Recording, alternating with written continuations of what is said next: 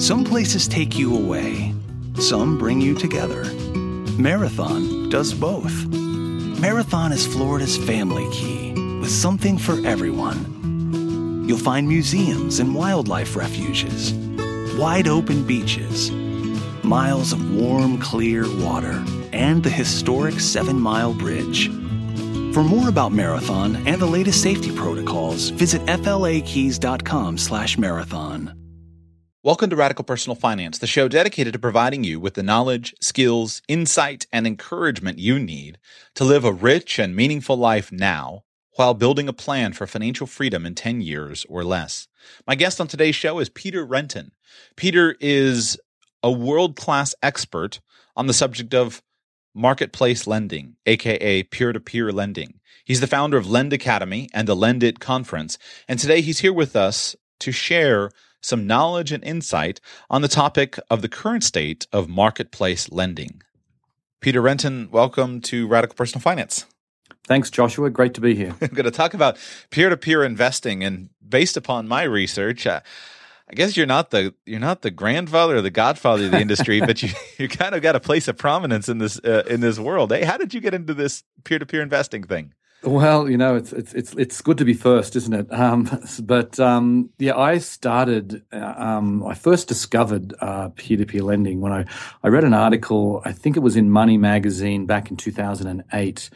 And I just sold my second company and was really looking, for other investment ideas or alternative investment ideas, shall we say? Particularly when I saw the stock market crashing and my all fixed income kind of went down to zero pretty much. So I was very much in the market for something new, and discovered this, it was an article about Prosper. Unfortunately, Prosper, by the time I got around to doing something about it, was in a quiet period. They were registering with the SEC.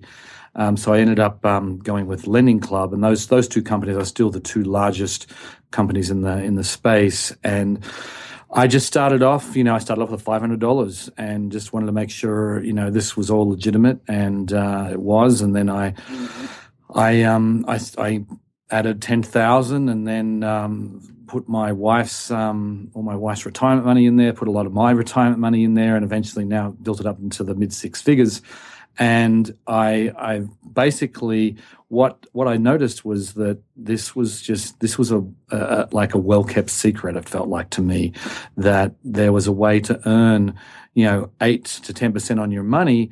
It was certainly not, it didn't have a long track record, but I felt the more research I did, the more I was convinced that this was a really good investment idea. So I started just investing my own money, and then what happened was I took a couple of years off after selling my second company and was looking for something new to sink my teeth into. I really wanted to do something online, wanted the flexibility to be able to work from anywhere.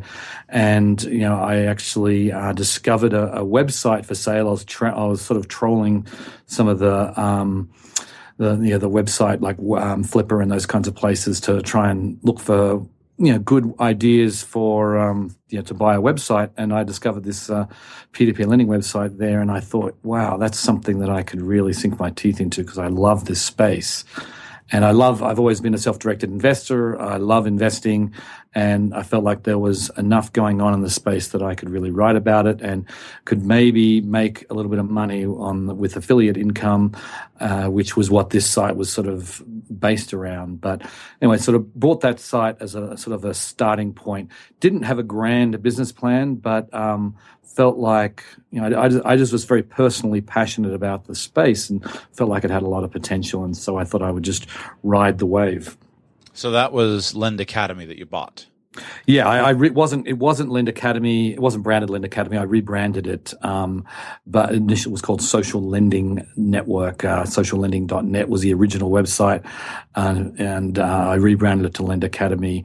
It was a year or two after I bought it. I actually did the rebrand, but as I felt like social lending was becoming sort of, it was it was becoming less of how the industry was becoming known. So that's why and my mission really is to spread the word and evangelize the industry. So I felt like, teach people how to invest and teach people, about the risks and about the rewards. And I felt like the Lend Academy was a good sort of brand to drive that forward.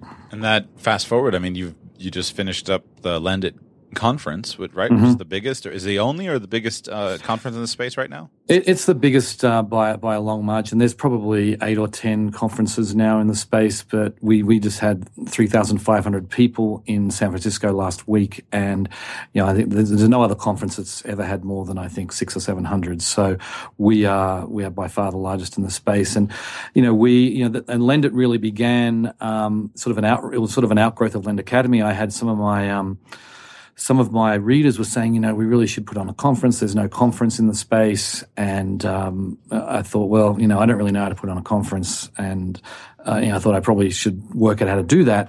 And it just so happened, it was January of 2013. And one of my New Year's resolutions that year was to put on a conference. And then I got contacted, just a total cold call from who are now my LendIt co-founders, saying, hey, we've been reading Lend Academy, would love you to be involved. We're going to put on a conference. So it all worked out very, very nicely. And, we had a few phone calls, got together in person and decided this was, we worked together well, we liked each other. And so we put on our first event. It was June of 2013 in New York. And now we've had 4 LendIt USA conferences. We've had 2 in Europe. We've had 2 in China, and so we've kind of done. The 3 largest markets in the world for this industry are the UK, China, and the US. So they're the 3 places where we have kind of set up shop for LendIt in those places. Tell me about China. So China is fascinating. I find the country endlessly fascinating. It is by far the largest market in the world for this industry. In fact, you could put the rest of the world to combined, and it wouldn't even come close to what China is today. Because the thing about China is that it doesn't have a robust banking system for the middle class. Like if you're in a if you're in the West and you want to go buy a car or you want to go buy a house, if you've got a decent income, you've got decent credit, you can go do those things, and you've been able to do those things for many years. In China, it's really not the case. If you want to go, the banks in China predominantly look after the large Fortune 500 type companies, the government run enterprises, those sorts of things. So there was this huge void of credit, and credit is something that all modern economies have really built themselves on. The banking industry is one of the largest industries in the country, and China just didn't have a robust banking system. So when peer-to-peer lending began, which was really, it began, actually after really started to get traction after it got traction in the US and UK, but it exploded because there's this massive pent-up demand in China for people who want to start a business, you want to buy a car, you want to gain credit of some kind. And so now you've got several thousand platforms in China, and you've got some of the largest platforms, are doing billions of dollars every month in loans. So, it's less regulated than the West, and the Chinese government probably have been a little slow in implementing regulation. They're trying to sort of strike this balance. They realize that this is actually a great thing for their economy, so they don't want to just shut it down. It's such that the Chinese entrepreneurs have kind of done they've done a lot of, shall we say, dubious things which simply wouldn't be allowed in the West, and so consequently, there's been a few teething problems, and there's also been outright fraud in China that we haven't had in the West, but it's going to be a large part of I think the whole sort of lending industry in China is going to be more based around peer to peer than what we see in other countries, simply because there's a massive void there. You said there are several thousand platforms operating in China right now. That is remarkable. And I guess I wasn't even considering this. I am a neophyte in this space, and I assumed, okay, it's growing, but I had no idea of what you just told me about China. I didn't intend to go here, but I'm just so interested as far as the regulation perspective. So generally, politically speaking, I'm largely libertarian, and so I'd prefer to see minimal interference, minimal bureaucratic regulation in markets, and just a maximum, the actual market itself working it out. Is China providing that type of space, or are the regulators interfering just enough? But are they interfering in the market, working its way out, dealing with the fraud, figuring out market solutions, and they're just simply doing it less in the United States? Like, what are you seeing when you look at this new market? Well, first, let me just back up a second and say, in the West, in the United States, for example, there's been strong banking regulation. Some would say too strong, but there's been a lot of consumer protections built into the banking system, and all of the lending platforms in the US have to adhere to those same fair lending regulations that any bank would have to adhere to. So in the US, we've got a lot of, and then on the investor side, we've got the whole SEC regulations. So both sides of the marketplace are regulated, fairly strongly in the US, the UK, and other Western countries. In China, there's just, because there hasn't been a real lending industry for the middle class. There just simply was a complete void of regulation, and so it was. So consequently, I mean, you could start. I've been to China several times, and I was chatting with someone on my visit there a couple of months ago that they said, yeah, you can start. It was 1,000 RMB, which is the equivalent of about. I think that's $160, shall we say. $160 roughly will get you started and get you a lending platform established in China. You've got to register.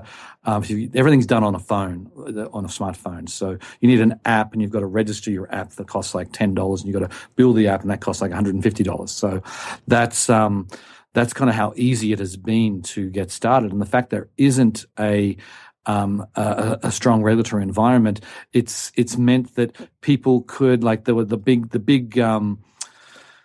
fraud that was done. It was actually the second largest Ponzi scheme of all time, after the Madoff Ponzi scheme. So it was, there was $7.6 billion were lost to investors with one of the top 10 largest platforms, which, people who were following industry really closely had suspicions, but there's plenty of people who they fooled into thinking that this was a legitimate business. But 95% of the borrowers on this platform called Izubao were fictitious. So the founders just pocketed the money, and the average investor in China, we need to point out, is less sophisticated than the average investor in other countries, and simply because this generation of Chinese are really the first generation to have disposable income to invest. So where and it just isn't sort of the whole industry of financial advice that's really well established in the West, that isn't there in China. So that the concern is that I think that the government, like governments in a lot of places, they tend to overreact whenever there's something like that. Bernie Madoff sort of caused a whole scheme of regulations, along with the financial crisis in general. But so that there are regulations on the table. Some of them. The industry supports wholeheartedly. Some are a little more onerous, and I think we're probably going to find that the Chinese will come down with a set of regulations that will probably err on the side of being a little too strict than not strict enough, because they don't want to see those kinds of that kind of fraud happening on a regular basis. If I had time, or if I were willing to make the time, I would love to study that market. That would be just a fascinating academic, political science and and international business study to make. That just intrigues me to no end. I didn't intend to go into that, but that intrigues me to no end. So here's what I would like to do to get back to more of a mainstream peer-to-peer topic. Mm-hmm. I don't want this show to be a primer, but I also do want to lay out the subject, and I want you to use me. I'm just going to be me, not just Joshua Sheets the person, not Joshua Sheets the podcast host, and simply say this: I've never invested in a peer-to-peer platform, nor have I ever borrowed money from a peer-to-peer platform, but I'm probably a fairly good candidate. I have investable assets. For various personal reasons, I have withdrawn from participating in, at the moment, I've withdrawn from participating in the publicly traded securities markets. So I am investing privately and actively seeking new investment opportunities, and peer-to-peer could possibly fit my own personal investment profile. So to begin with, I'd like you to make the case to me that I should take some cash out of a savings account and start investing in peer-to-peer. How would you make that case to me? Sure. So firstly, there's several kind of sub-markets of the peer-to-peer sector we've got, and it's called marketplace lending now. And people, it's not really driven now by individual lending to individuals, although that was the beginning. So there is consumer loans, there are small business loans, and there is real estate. And I'm going to start with consumer loans. That's by far the largest and the most established segment. And there are two main players, Lending Club and Prosper. So you might think, well, and these are unsecured consumer loans. So you are basically going to loan money to people, and their only incentive to pay you back, other than doing the right thing, is that, you know, their credit. Their credit score will be damaged if they don't. You know, these are loans. These companies all report to the major credit bureaus. So if you don't pay back this loan, then you will find your credit will be tarnished dramatically. So. But let's just look at consumer credit. If you go back over the last 30, 40 years, consumer credit has been a fantastic asset class. It just has never been available to individual investors. It's been available to large institutional investors and banks. I mean, credit cards are tremendously profitable for the banks, and because people, even when they're even in recession, people still use their credit cards. People still pay back their credit card, and you'll see that there's, you know, if you go back and there's data from the Federal Reserve, and people look at delinquencies and actual charge-offs, and you know, charge-offs in a recession tend to obviously go up. They it varies, but you know, you're talking about 2 to 3 times typically the charge-offs for credit cards, and that's you know, 3 times being the financial crisis, which is obviously not a typical recession. So my point is that consumer credit is an established asset class. It's got a long track record. It has a very it's also non-correlated for the most part. It's correlated most heavily with the unemployment rate. So if the unemployment rate goes up, defaults go up. So it's not a completely uncorrelated asset class, because obviously unemployment goes up, probably the stock market's going down, and other things are going down as well. But my point is that you can get today, 7 or 8% relatively easily, and you know, and obviously you don't earn 7 or 8% without risk. These are unsecured loans, but my personal feeling and is that you are, as an investor in Lending Club or Prosper loans, you are being overly compensated for the risk that you are taking. That is my personal feeling, because there has been. And keep in mind, both these companies started before the financial crisis, so they were very small when 2008, 2009 happened. They have a track record that takes them through that, and you can actually look and see how their loans performed. And what the point is also to make is that, you know, these companies have since improved their credit models many times since then. So even if you repeated exactly what happened in 2008. And Lending Club had a positive throughout the financial crisis, Lending Club provided a positive return to investors. Prosper provided a negative return, mainly because they were much looser in their underwriting. They went down to 520 FICO. Now that's 640 FICO. So you know, if you take out those lower, those higher risk loans, lower FICO score loans, you know, Prosper did very well during the financial crisis as well. So you're talking about, you know, 7 to 8% return and relatively uncorrelated. And you know, if defaults, you know, if we get another financial crisis, you know, most people have modeled this out, and they're looking, you know, maybe a 2 to 4% return would be expected in another 2008, 2009. So tell me another asset class that can deliver positive returns during a major recession, and you know, that's why I am so bullish, and I continue to put new money to work in this asset class. It's an interesting case. So, I mean, frankly, here's the fear that I have. Mm-hmm.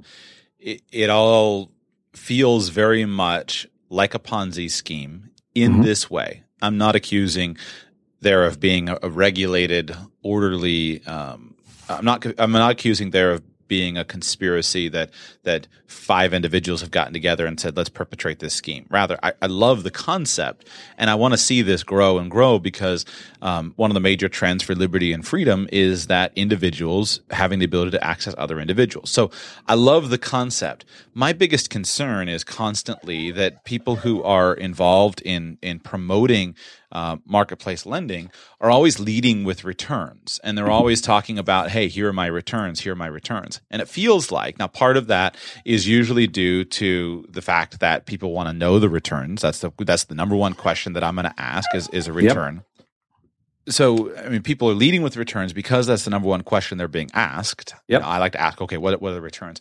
But also usually what's happening is that the person, whether it's your site or whether it's someone who's writing a review on their blog, they're leading with an affiliate link to Lending Club or Prosper. And so this is one of the most profitable ways to monetize your blog. Let me write an article on my Lending Club or my Prosper returns, and then let me post my affiliate link to Lending Club or Prosper. And that way, after you see my returns, you'll go ahead and buy it. Now, yep. I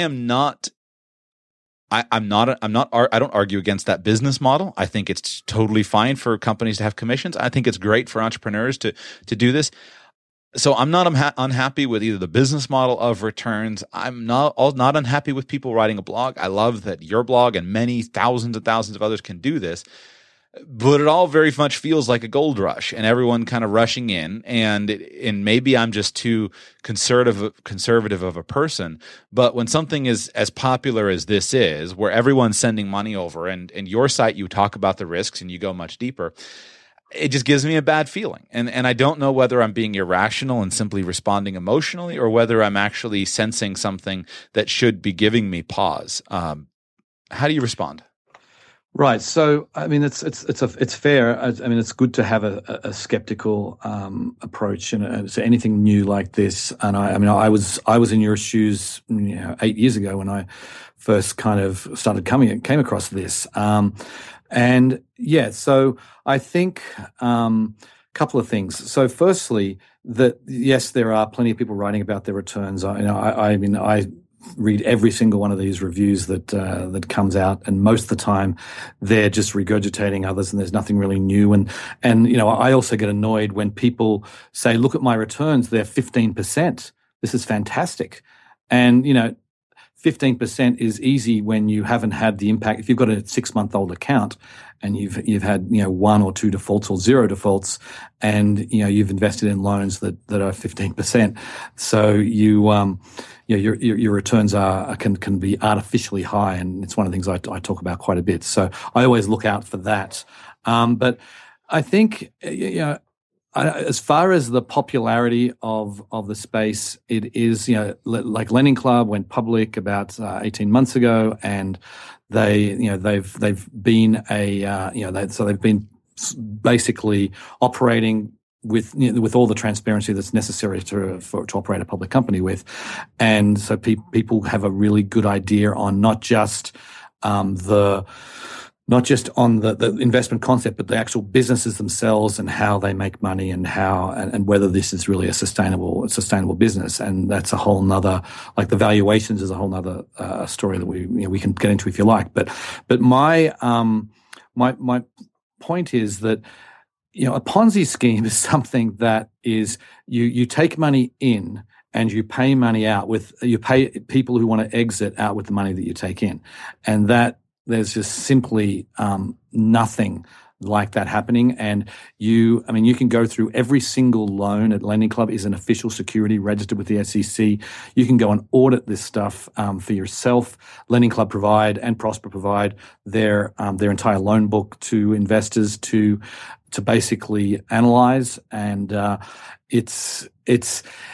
of the reasons they do that is because they know people are skeptical, and they want people to be comfortable. There are not just people like you. There are also hedge funds. There's pension funds. There's investors who want to put $500 million to work, and you think that they're going to do some pretty serious due diligence before they do that. And I go back to the point that I think this industry is still being mispriced for the risk that you are taking. And I think, you know, that is something that, you know, I mean, interest rates have been coming down. Like when I first started getting into it, I didn't say 7 or 8% returns. I said 10 to 12% returns, because that was what was on offer.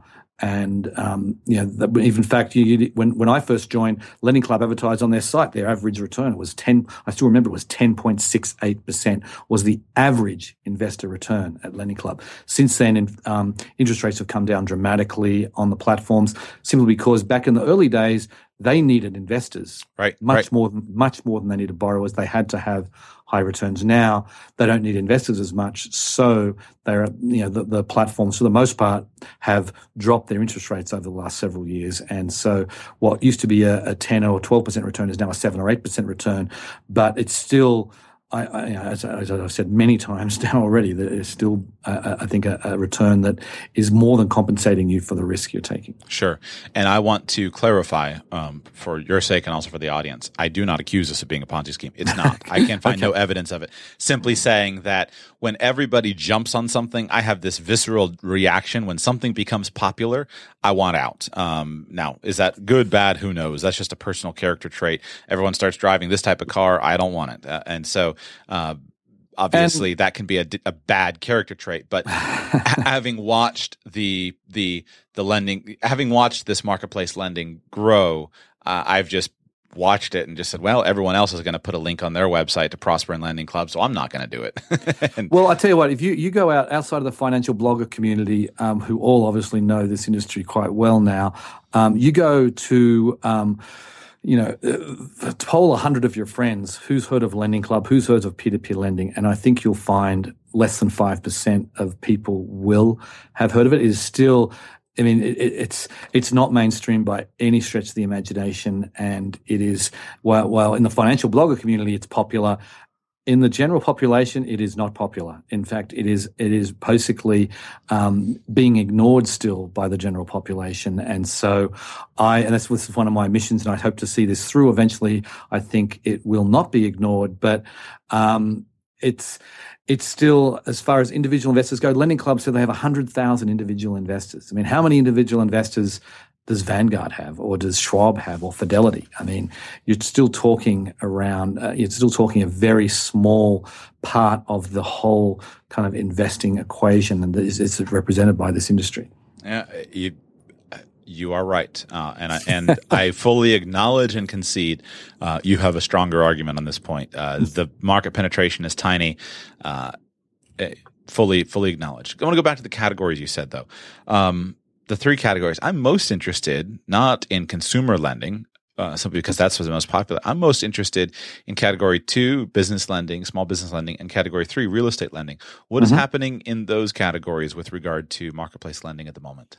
Sure. So small business lending is, I think, It's actually my favorite category personally, because I really like supporting small business. I feel like small businesses have been hard done by since the financial crisis, and even really before the financial crisis in many ways, with banks don't want to lend, and you have to be a really, really established business with a tremendous amount of track record to even consider an SBA loan from, and which is basically what banks are offering for the most part, is a loan backed by the SBA.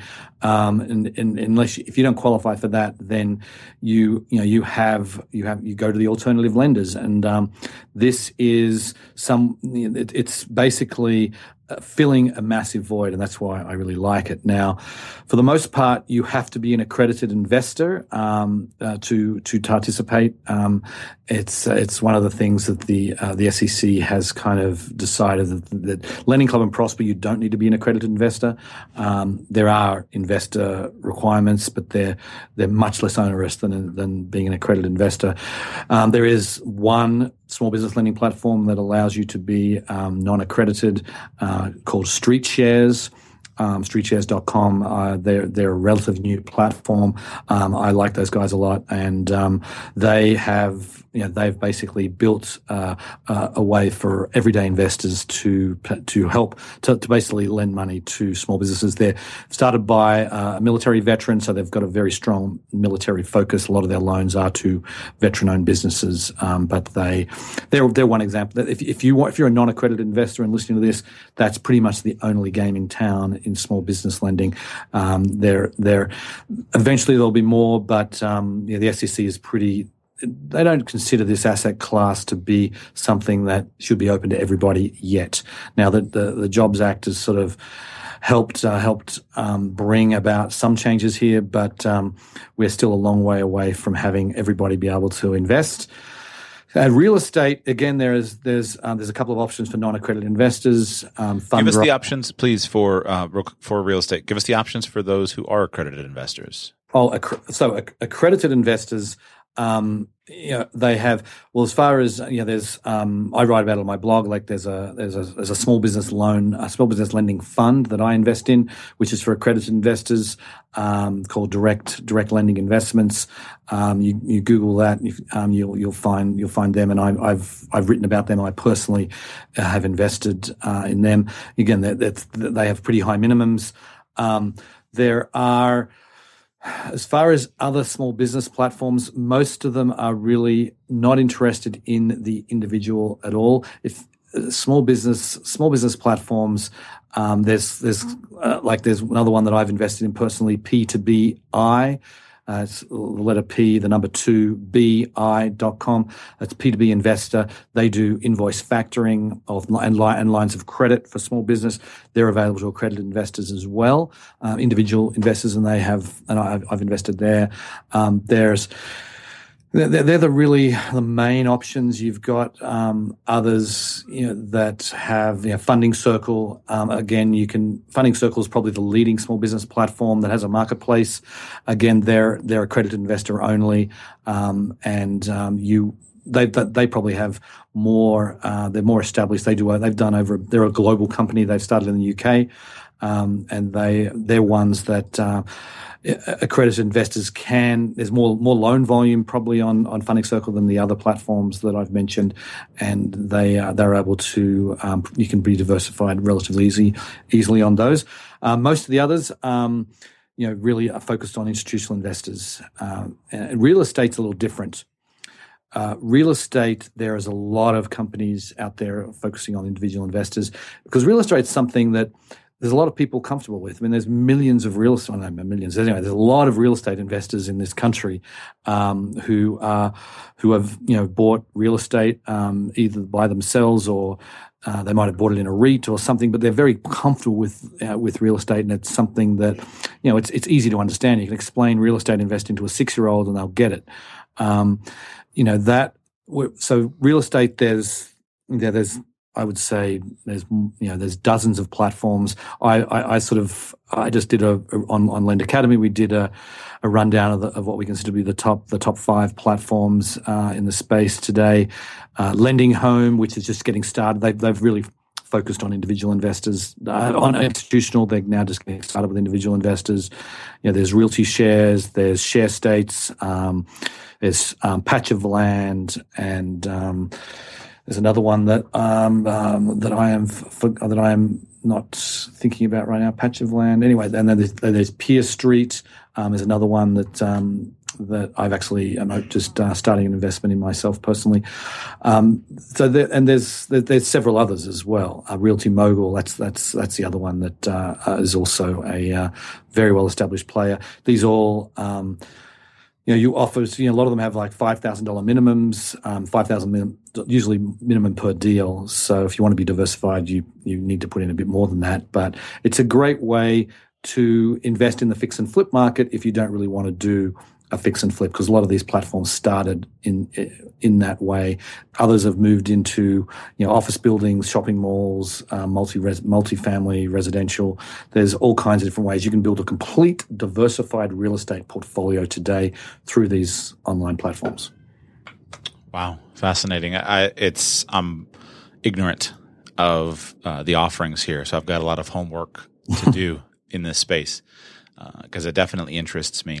Are you seeing anybody take this concept to a localized level?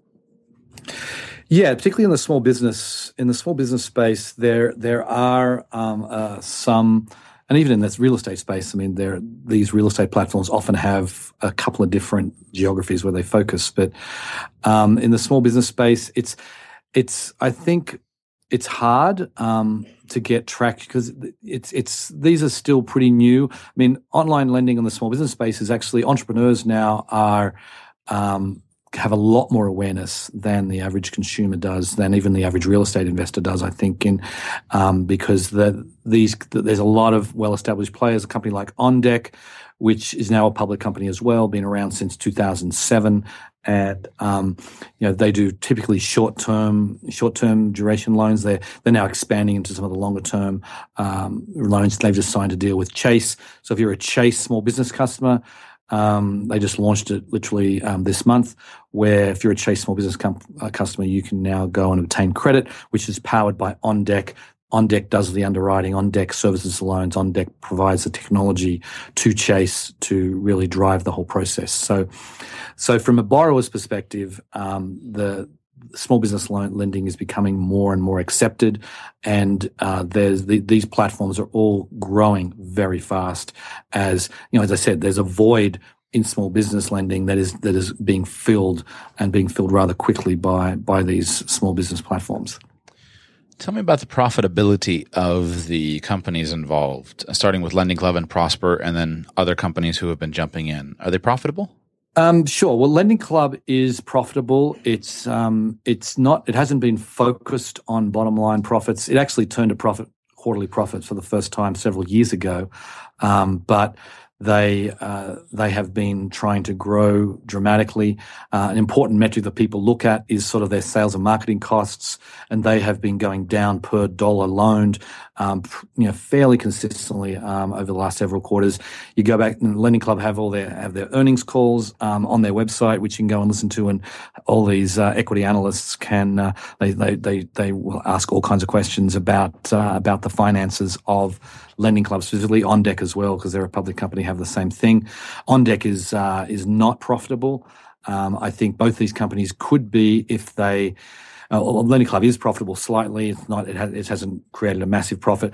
But if they didn't want to grow so fast, and these companies are growing, between 60, 70, 100% a year even, and so they didn't need. If they didn't want to grow that fast, they would all be turning a profit. But they're trying to do, they're hiring people before they need them. They've got, a lot of,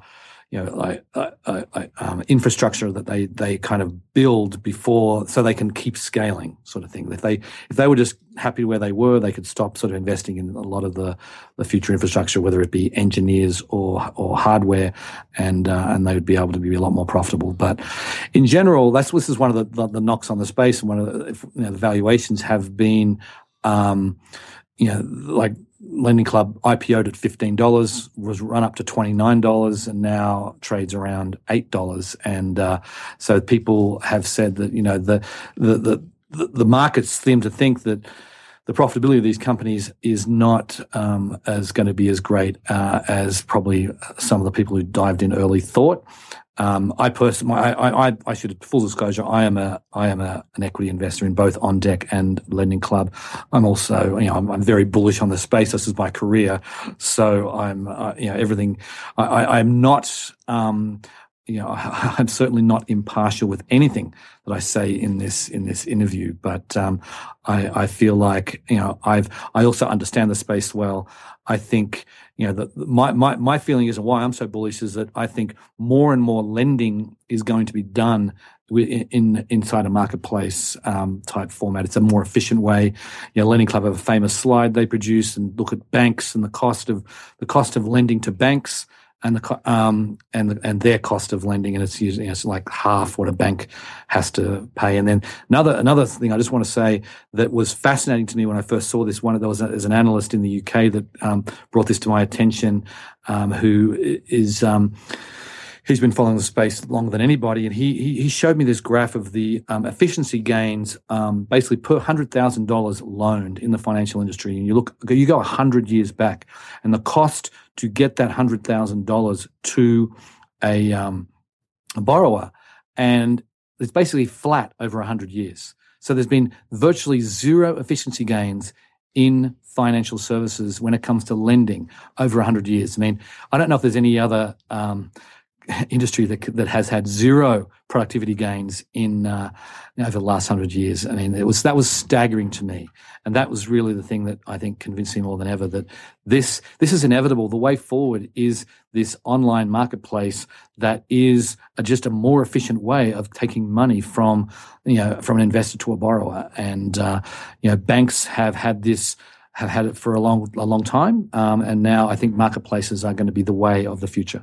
Frankly, whether you know it or not, Peter, you're pushing my sales buttons that I would so desperately love to see the banking cartels in the United States of America driven to their knees, that if for nothing else, I may start investing just to promote it, because it's just a wonderful. It's a wonderful change, and it's a wonderful growth factor. The biggest concern I would have as an investor in some of these companies is simply the same technology that is disruptive is more easily disrupted. And that's, I think, the fundamental economic problem that so many of us are grappling with, to say, okay, we can break apart 100-year-old industries with disruptions, but then how does a company build a moat around itself in this newly disrupted space where they're not, so that they don't face the same thing? And I mean, the only solution I know is for them to continue to be a leader and to continue innovating and to continue adjusting it. But what can happen is, you know, if Chase Bank brings their pocketbooks into one of these things, into OnDeck, if that's the case study, then now all of a sudden they'll buy it out. And it's a possibility. It's a fascinating world to me. But at the end of the day, I love seeing openness come. I love seeing the investors win. I love seeing some of these changes happen. Yeah, and it's a very good point, and I think this is one of the things that the other things that equity analysts are saying, that, you know, Lending Club, it's just, it doesn't have a strong defensible position against new innovators that are yet to even get started. And in their answer, I mean, the answer that the CEO gives to this is, you know, that one of their largest assets is their track record. They have a track, and when I say track record, the actual investor returns on the loans that they have underwritten. And you can go back and you can take their loan book of the 1.2 million loans that they have done, and you can see how they've performed, and you can even look at what the trend is of that performance has been. So that's a big a big asset that is impossible to duplicate with a startup. And so you've got that. You've also got, as you say, they've got to innovate, and they've got a brand. Lending Club is really very brand focused, brand conscious. I mean, if you were at LendIt last week, you would have seen 50 or more people wearing these red vests, which is Lending Club red, and they could spot them all around the conference, and you knew that's a Lending Club person. Their booth was very well branded, and they are, I think, doing a lot of good things when it comes to their brand. And I think that's something that they're investing in that is also going to provide a little bit of a moat. But to your point, if someone comes along and does it better and cheaper and has a better mousetrap, then we're basically talking about dollars. This is a dollar is a dollar. It doesn't matter where you get it from as a borrower. You just want to get you want the cheapest money combined with a good user experience. A lot of people aren't willing to put up with a bad user experience in order to get cheap money. But if you get that combination and good user experience, obviously means ease of getting a loan and speed and that sort of thing. But someone can do it quicker and better and cheaper, then they will win. And I personally think that the future of this industry is such that the largest company in 10 years' time may well not have started yet.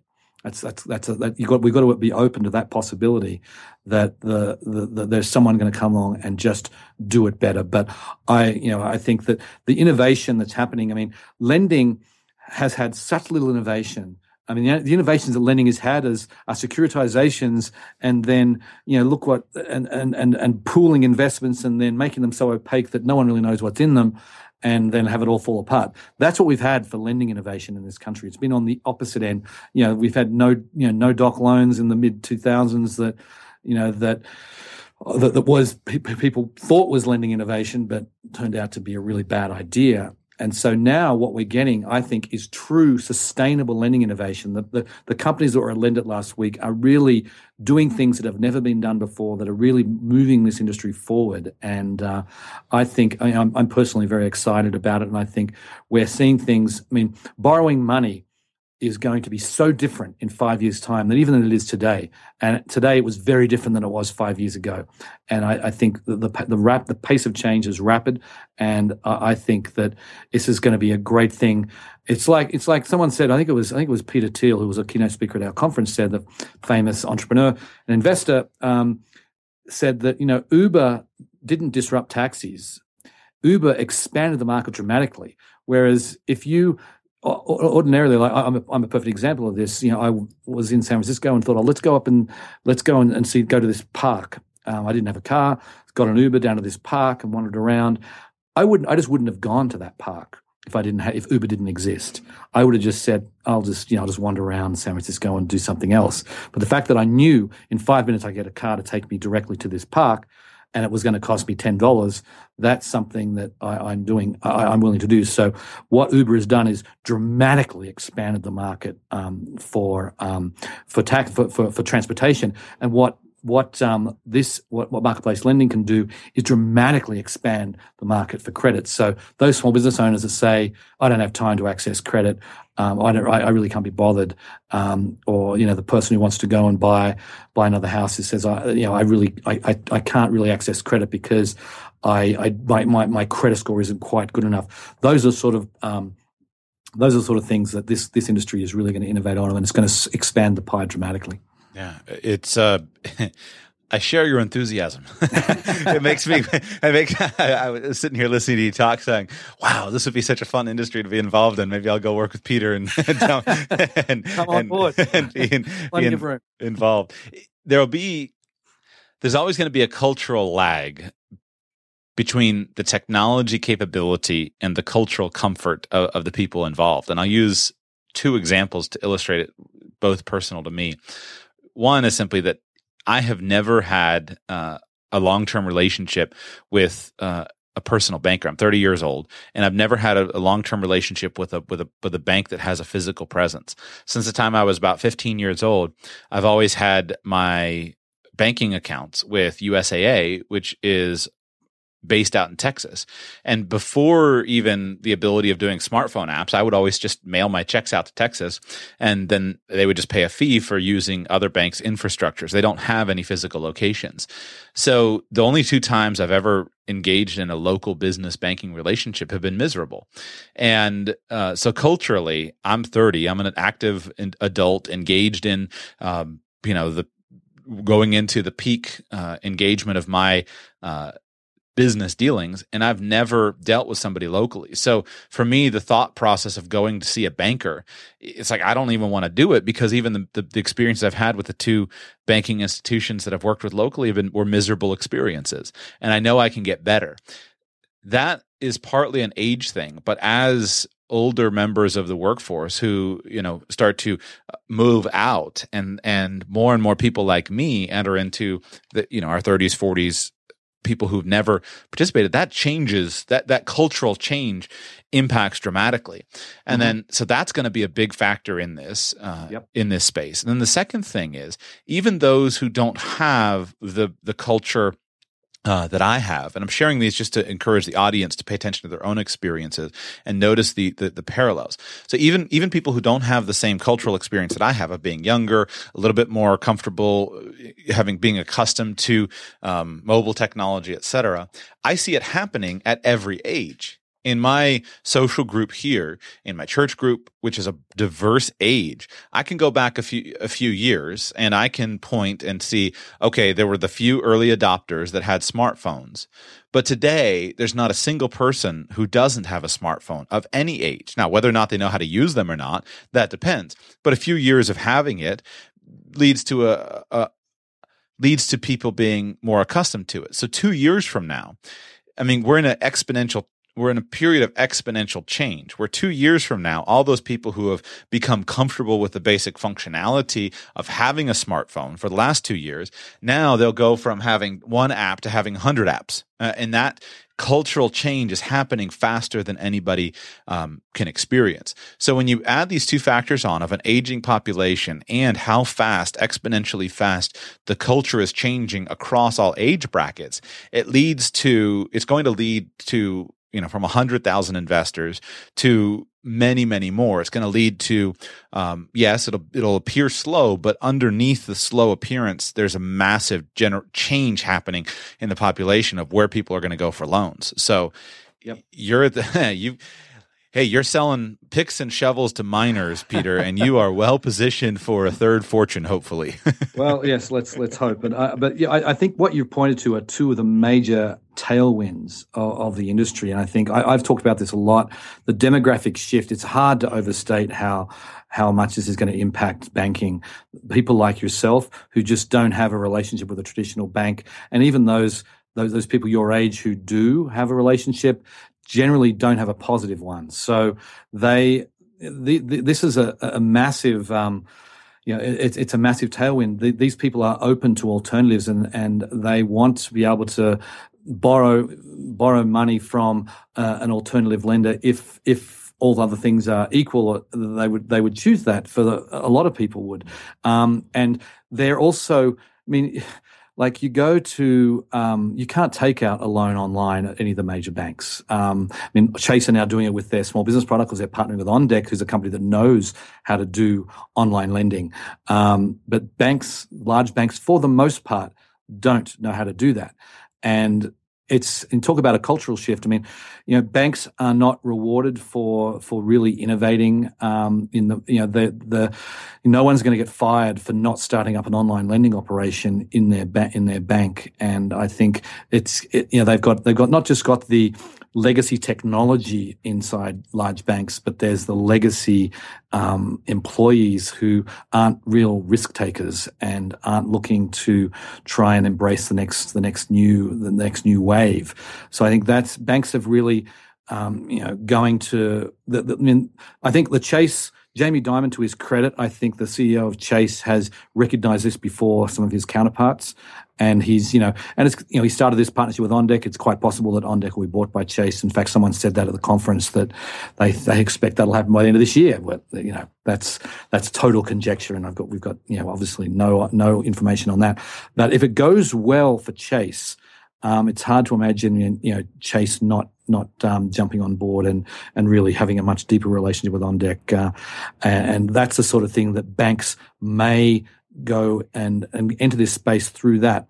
And hopefully when and if they do that, they will leave the culture in place at the online lending platform, so they can keep innovating and keep pushing the ball forward. So I think that's the other real massive tailwind is all of the baby boomers entering their retirement years. They need yield on their investments. Fixed income is, it's still terrible for, and who wants to invest in bonds when we know that, the next rates are only going to go up? We thought they'd have gone up further by now, but, we had the San Francisco Fed president talk at LendIt last week, and he expects 2 to 3 interest rate increases this year still.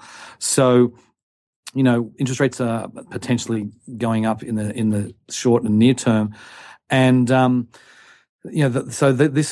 fixed income is a real issue for retirees, and this asset class provides that. And the one thing that the knock on this industry where we haven't done well enough yet is providing investment vehicles that are easy for people to use. There is no mutual fund yet for this industry. It should be happening this year. It was supposed to happen last year, but the SEC are being they're certainly providing some challenges to getting those off the ground. And until you can check a box on your 401k that says invest in marketplace lending, this industry is still going to be for the hobbyists and the early adopters. We need investment vehicles that you can just go in so easily and just invest in the asset class. That right now, if you want to go and invest in Lending Club, we have. I can give a plug to my sister company, NSR Invest, which is basically a registered investment advisor, totally focused on this space, that takes people through this process painlessly. But, NSR Invest is no Schwab or Fidelity, and at least not yet.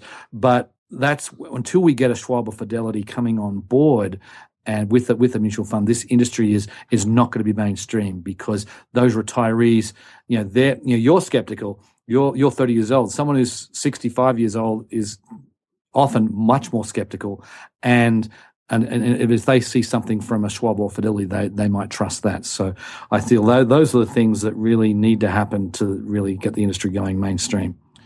You stole the next question that was going to be out of my mouth, was where are we at in this process? And you kind of answered it. So let me give you, this is just us sitting down, over a cold drink, this type of discussion, not giving advice to people, but I'm just kind of watching it, how I see industries work. So here's how it seems to me.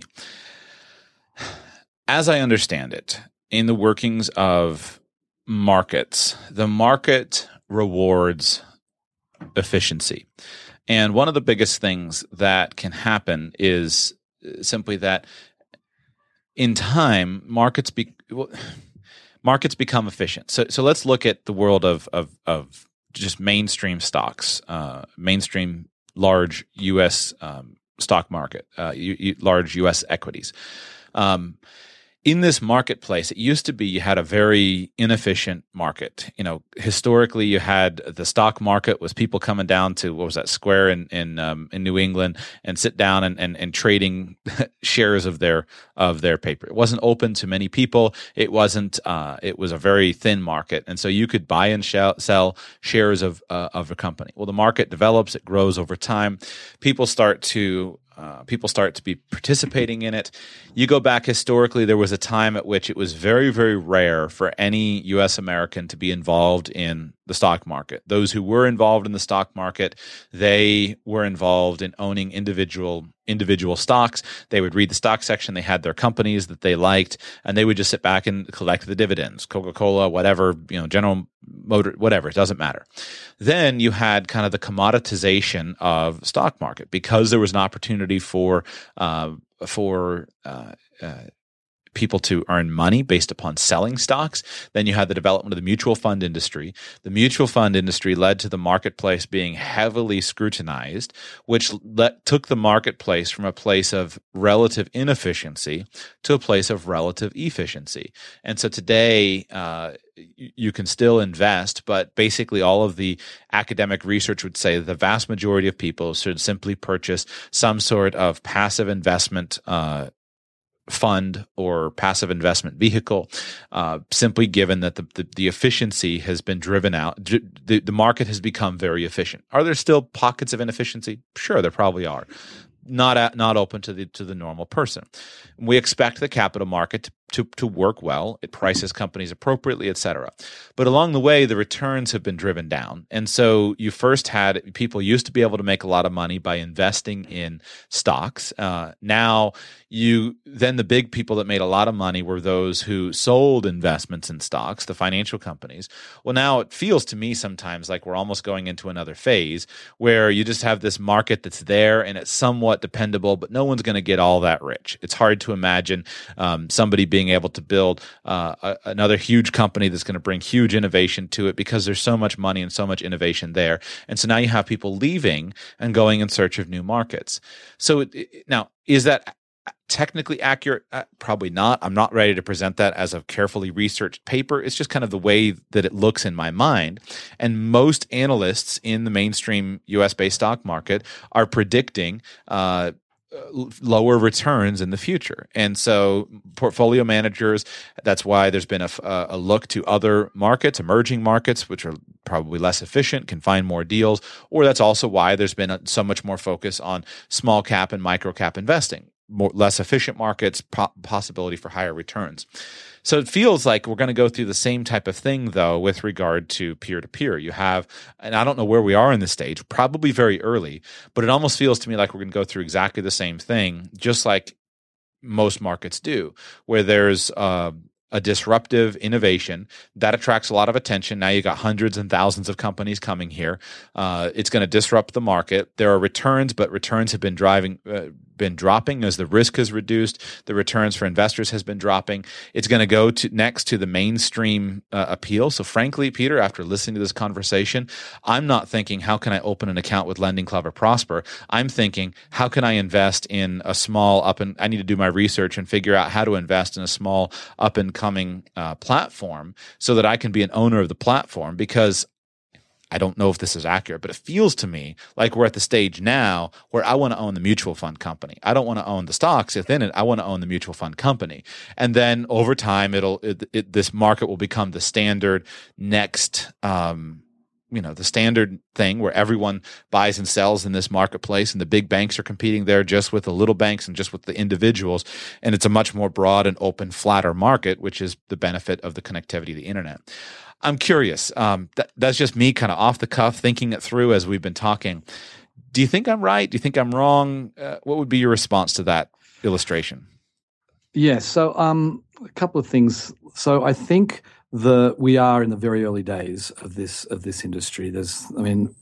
People talk about what inning we're in. I think, I was having this discussion with the president of Prosper the other night, who argued we were still in like the second or third inning. He thought we were in like the fourth or fifth. But anyway, we're early relative to where this industry is going to go, and it all depends what your goal is. If your goal is a stable return that can produce 7% or even say 6%, when inflation is below 2%, that's that is a decent return that I think most retirees would be very happy with. But if you want to double your money in the next 3 years, then this fixed income is just not for you, unless you want to invest in, like I said, like the equity of some of these of the companies. There are certainly going to be some major success stories.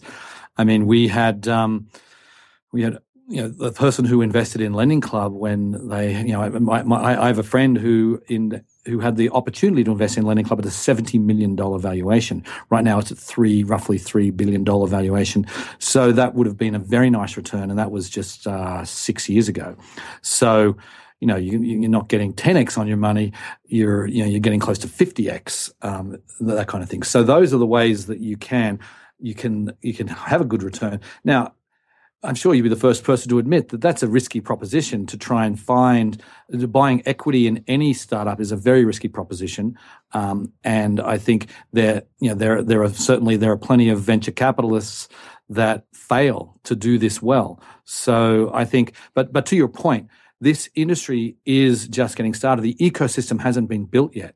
Like, we've got the ecosystem for the stock market, which, you know, let's face it, you know, 20 years ago, 25 years ago anyway, that was basically, you know, the large investment banks and the stock brokerage houses, and that, and everything was done through brokers, and it cost hundreds of dollars to do trades a lot of times. So that the ecosystem has been built out in the stock market, and now the people that have, you can now do trades for free or for very, very low cost, and that is still, that infrastructure is still to be built in this industry. And I think that's a very interesting opportunity, because we know that there are going to be ways for, for example, like just buying loans in an automated fashion is something that is, you can build it yourself because these companies have APIs, or you can just go with like Orchard is the sort of the market leader here, and they're the ones that are doing the picks and shovels for the industry as well, insofar as on the investor side. And they're also providing all kinds of benefits on the originator side as well. Now, my sister company NSR Invest provides some of those same services as well. And there are others. Lending Robot provides it for individual investors. You don't have to worry about opening your account at Lending Club. You can go and open your account, at Lending Robot. You can also do it at NSR Invest for that matter, and you can have someone else manage the investment for you. So I think the ecosystem will be built out, and there will be some massive opportunities here. But I think if you want a sort of a low volatility investment, which I imagine plenty of some of your listeners probably would fit into that category, then investing in fixed income loans is, I think, a great way forward. Hit it out of the park. You can try your hand at equity investing, and there will be some massive winners.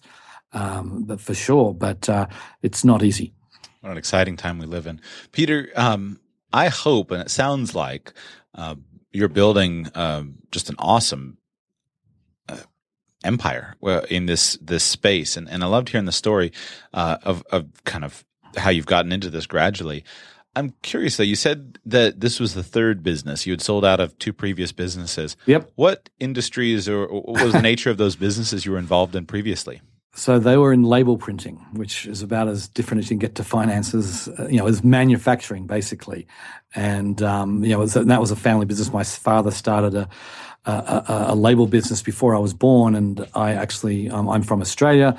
As you can probably tell, I don't have an American accent, but I brought that business over 25 years ago from Australia to the US. I was young. It was an exciting adventure. I thought I'd come over here for 2 or 3 years and get it set up, and then go back to Australia. But I'm still here, and I'm a dual citizen now. I've got an American wife and American kids, and we do go back to Australia pretty regularly. But my life is in this country, and so label printing. I ended up being I built up that family business, and then sold it, and then started another business in what I thought was a new trend, digital label printing. I was the first all digital label printer in the US, and also the first to get on Google AdWords, which is how I built that business. Really focused purely on doing Google AdWords ads, and built that business up, and then sold that just before the financial crisis. And that was the big win for me, that allowed me to have lots of choices and take a couple of years off, and really have the flexibility to decide what I wanted to do next. That is awesome. So what does your business look like now? I mean, do you have a big team of people? Do you do a solopreneur thing from your computer? So there's three divisions of the business now. There is LendAcademy.com or Lend Academy Media, which really is the website, which I have one full-time employee there. And you know, I produce a podcast just like you. We write articles. We do a little bit of research, and that is driven by affiliate revenue is the main driver for that. And then I have the conference business, which is by far the largest business, which has I think like 24 employees, I believe. And that's something that's, you know, it started in 2013. It's growing very fast, and you know that's a profitable business. And then we have the investment management business, NSR Invest, which has I don't take much of a role on that business anymore. I have a business partner who really drives that, and there was 5 employees there. And that is not a profitable business yet, but those are sort of the three divisions. The conference business, and I had obviously no history in the conference business, and we've been learning as we go.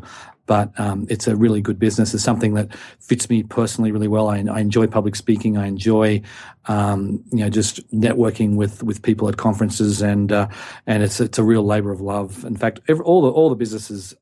I'm very passionate personally about this space. I really believe in its future, and I enjoy coming to work every day. And you know, most of my time though is spent these days on the conference business. Do you work because you have to, or do you work because you want to? I work because I want to. I love what I do. I feel like it's I took a couple of years off, and I really wanted to make my next move into something that I truly enjoyed. And this is whereas a label printing business was fun for a while. It's sort of, you know, there's a lot of, like, it was really my father's business, my father's industry, and it wasn't really for me. This is something that I've done for myself, and you know, I intend to be in this industry for the rest of my career. You learned what it was like to have, and the reason I'm probing on these is simply because this is what Radical Personal Finance is about. We talk a lot about some of the technical things, but frankly, I'm just going to send all my listeners who want in-depth content on marketplace lending. I'm going to send them to your show because I can't, in the context of Radical Personal Finance, possibly hope to provide the level of depth that you can provide with a niche podcast like that. But what we focus on is lifestyle design, is building a rich life, and what that looks like. And I've heard that theme all through this show. I've picked up on all those breadcrumbs, and so that's why I'm kind of just asking, because it's very instructive and inspirational to my audience. When you took the time off, you had the opportunity to experience, I guess, what it would be like to not have to work a job, not have to work a business. Do you think you'll ever? Well, what were those years like for you? They were. I mean, I had a young family. I sold my business in 2008. I worked for another year in that business, and then really, I still consulted very, very small number of hours per week just to sort of help the transition. But my time was my own, and I enjoyed it. I knew that I wasn't retired. I knew that I wanted to do something else with my life, but knowing that, I felt like when I really quit, I had a 3-year-old and a 1-year-old, and so it was great that I was able to hang out with those guys and just we took extended vacations, I was around, like, always around where, you know, I spent a lot of time with my kids, and. I was looking. I was reading. You know, I would read. I read blogs. I read. I listened to podcasts. I was still engaged in the business world. I knew I wanted to do. So I wanted to do something online, and that was sort of my. So I would spend. You know, even when I wasn't working, I would probably spend 5 hours a week just kind of going through and just keeping up to date with what was going on and thinking. And so I had all kinds of crazy ideas about what I was going to do, and you know, I actually pursued pursued some of them, and this was the one that really grabbed my attention, it grabbed my heart, and I loved it. And so, you know, I say to my wife, you know, I've worked harder in the last 12 months than I've ever worked in my life. I never worked this hard in the label industry, but I'm doing it because I realize that this is a, you know, I've got a window of opportunity to really build a real beachhead in this industry, build a thriving company, and I want to do that. I love it, and you know, I wouldn't say I love every minute of what I do, but I love the mission and I love sort of the majority of what I do. So I choose now to work pretty hard. And now we just had our conference last week. I've been taking it easy for the last few days. And because before a conference you work 16-hour days nonstop for like 2 weeks, and now once the conference is over, you can breathe and relax a little bit. My final question: do you think you'll ever retire? I don't think I'll ever fully retire because I this industry is my passion, and I feel like I want to stay in this for the long term. I might only work 10 hours a week at some point, but I don't ever, or I shouldn't say ever. I'm 50 years old, so I am not quite at retirement age yet. But I have some of my friends who are counting down the days already, but I am not one of those people. I intend to work as long as I can, as long as I'm still having fun, and I'm certainly having the time of my life right now. Peter, this has been fantastic. Please take a couple moments and promote and pitch your different offerings, the different companies, the websites, some of the resources that you have available at each of those websites, so my audience can follow up in their relationship with you if they'd like. Sure. So if you want to learn more about P2P lending, marketplace lending, it's lendacademy.com. So we do articles, we have a podcast. I have a white paper there, which I'm actually about to update right now, but that's where you can learn. The LendIt Conference, lendit.com.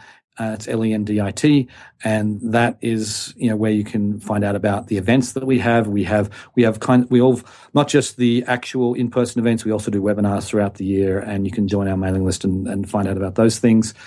And then finally, nsrinvest.com. If this interests you, but you'd rather get some expert advice from somebody to really help you navigate the waters, NSR Invest is a registered investment advisor that will, you know, that basically manages people's accounts. You can also do a self-managed option as well, where you can you can operate your own accounts.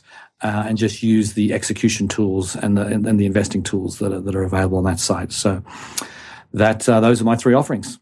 Peter, thanks for coming on the show. Okay, thanks, Josh. It was a pleasure. Thank you for listening to this episode of Radical Personal Finance. If you're interested in building financial freedom for yourself and your family, please subscribe to the podcast with our free mobile app so you don't miss a single episode. Just search the App Store on your mobile device for Radical Personal Finance and download our free app, which also contains an archive of every past episode of the show. If you have received value and financial benefit from the content of today's show, please consider becoming a supporting patron. Radical Personal Finance is listener-supported, and it's your direct financial support which enables me to bring you this content. In addition to your voluntarily paying for the content you've just heard, as a supporting patron, you will receive a number of member-only benefits, including a private Facebook group, access to our weekly Q&A calls, and discounts on future products and services. Details can be found at radicalpersonalfinance.com/patron. Again, radicalpersonalfinance.com/patron.